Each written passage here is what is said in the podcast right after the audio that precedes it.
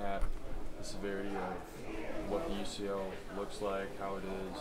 I've obviously got MRI pictures, but I have to go back in today and get more later on. But um, you know, there's literally nothing that I know for sure. So anything's on the table, including Tommy John, what's your understanding? Yeah, there's you know different options in terms of letting it recover, um, surgery, um, all these different types of surgeries, repair versus reconstruction. Um, so we still haven't come to a conclusion about any of that. So um, still have to get a couple more pictures on, on MRIs and whatnot, and, uh, and get some more opinions. But working with our med- medical team now, and, and we're still trying to come to a conclusion on what Are you, are you in pain right now?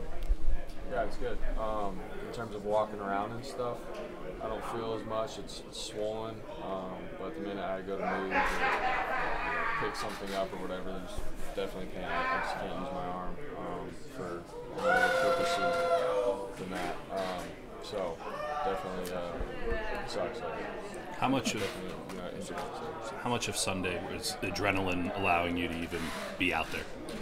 Yeah, I think obviously it played a big part in that. Um, you know, right when it happened, obviously my arm just like went numb, and um, I knew something was wrong. I didn't know exactly what. I didn't know if it was like you know just a shot that I had taken, um, just from the physical side of the thing, of football. And all right, just let it you know wear off, and then I'll be fine. But then it just kept going, and the minute I tried throwing, literally like I just went wrong.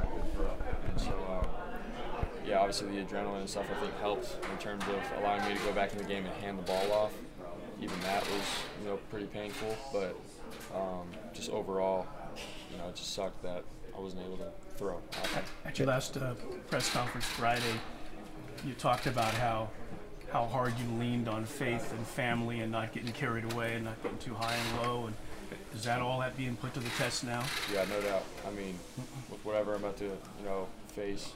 Um, in terms of you know, coming back through injury and what people are going to say and all that kind of stuff, that's definitely a test to you know what I believe in and what my family believes in as well. So um, you know nothing changes in terms of what I believe or who I am, and um, I feel like it'll, it'll, just be a good test to you know what I say and what I claim. You know, so it's going to be uh, it's going to be good, and I'm, I'm excited for the the journey and the road ahead. Whatever is to come, I'm just going to keep my head down and grind away and. Um, know that God's got a plan for all of us. Everyone was kind of in shock right after the game, but with 24 or 48 hours to process it. How do you feel about the game and just the, how, it, how the season went? Yeah, just still the same, really, just in terms of um, just the sadness and the frustration of, man, like that's how we went out kind of mentality. Um, you know, it just sucks because of how good of a team that we have and not really being able to showcase everything that we had in, in terms of the offensive game. Um, you know, it, it just it sucks. I'm sad for the guys um, because of all the work and, and the games and uh, the moments that we've had leading up to that moment or up up into that game, and then to go out like that, it just it sucks, and it's a shame for all the guys that have been here for a while, um, and even the guys that just got here. So it is what it is. We're gonna learn from it and, and get stronger and, and be ready for next year. How do you balance taking the time to process that sort of grief and experience of the season not ending the way you want it to, versus putting it aside and starting the grind?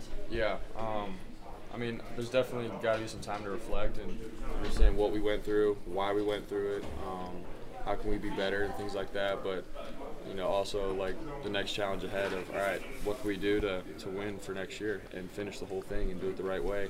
Um, and I feel like we did do that this year. Like we got to learn from this year, and and we did so many great things this year, and it just at the end some things didn't line up, um, and I think some things were just out of our control um, that we have to live with, sadly. But um, man, we can we can look at this year and be like, you know, we, we understand what it looks like and what it takes to, to go and, and to get on a streak and get hot and and to win big games. So we'll definitely learn from it. But you know, there's a lot in front of us in terms of you know grinding and, and, and getting better. Bob, what kind of the- case after do the you think you made to be this team starter? Can you say that again? What, what kind of case do you think you made this year to be this team starter going into next year? Yeah, I mean, you know, for me, I just wanted to, to win at all costs. Ray when the team needed me um, that week against Miami, um, obviously, for all the games that I played in and stuff, I, I that was still my mindset was just to win and to let everything else fall into place. So for me to claim or say anything in terms of what's going to happen moving forward, that's out of my control.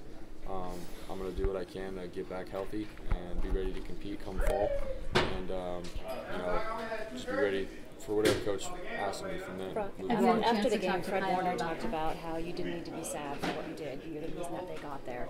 What can you say about the support of the locker room? Yeah, um, I just I, I love these guys. I appreciate them. Um, just their leadership and, and they've been through this, you know, year after year after year, and um, for them to you know have respect for you know what I've done and, the way I've handled my stuff. Like I appreciate that about them, and I've learned so much from them. Uh, you know, George has taken me in, and, and Fred and Eric, like all those guys have just shown me what it looks like to be a pro, and um, I appreciate them for that. They've got my back, and you know, you can do all this talking and stuff, but it comes down to going out in the field and, and doing your thing and producing for the team and for the guys. And so, um, for them to have respect for what I've done, like I really appreciate that. It means a lot to me. So, it doesn't get any better than this locker room right here. Brock, have you I'm and Kyle had any early conversations about next year? Can you say it again? Have you and Kyle had any early conversations about next season? we just sort of reflected about the, the season um, yesterday. Um, and it was really more about what I can do to, to get healthy and, and uh, what I have to do, you know, when I get back and all that kind of stuff. But in terms of who's going to be the starter and who we're bringing in or any moves or anything like that, literally, like we didn't we didn't cover any of that. And honestly, I didn't want to hear about any anything. Um, I just wanted to focus on my uh, my recovery right now and what I have to do for my arm moving forward, and, and that was that. So.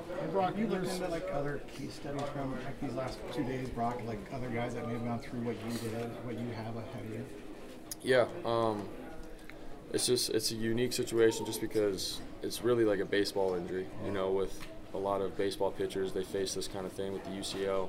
Um, you know, guys that have this problem in football, you know, really the quarterback situation. There hasn't been a lot of cases with it, but you know, usually it's like a linebacker or offensive lineman, and they can just brace it up and go play. But when you're throwing, um, it's a different situation. But you know, the way a quarterback throws compared to a pitcher, two different things. Um, you know, it's similar but more violent as a baseball player. So, you know, they're saying you know the recovery process could be a little bit faster as a quarterback, but um, definitely I've looked at guys that have, have gone through this kind of thing, and it's uh, I'm just trying to find what's right because everyone's situation is a little different, and I'm trying to find out which one's right for, for myself. Brock, I know We'll tell you one more, guys. as you mentioned, uncertainty and guesswork, but a reported timeline out there for you is, is six months.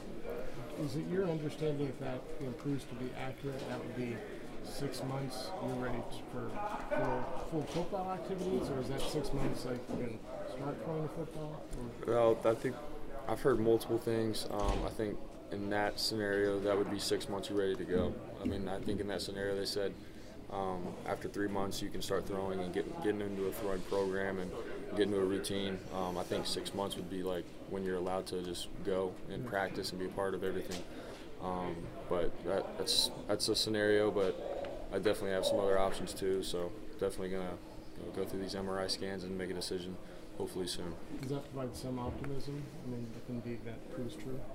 Um, if that is the case, yeah, I mean, I- don't know exactly what the case is going to be yet, the final, you know, uh, decision. But um, if that is it, then so be it. You know, I'll, I'll be ready come camp. And honestly, what matters to me most is being able to play for the season. You know, so um, if that's the case, then yeah, so be it. But we'll see. I still have some options to, to weigh, and I think I'll find a decision soon. All right, guys. Thanks, Brock. Thank you, Brock.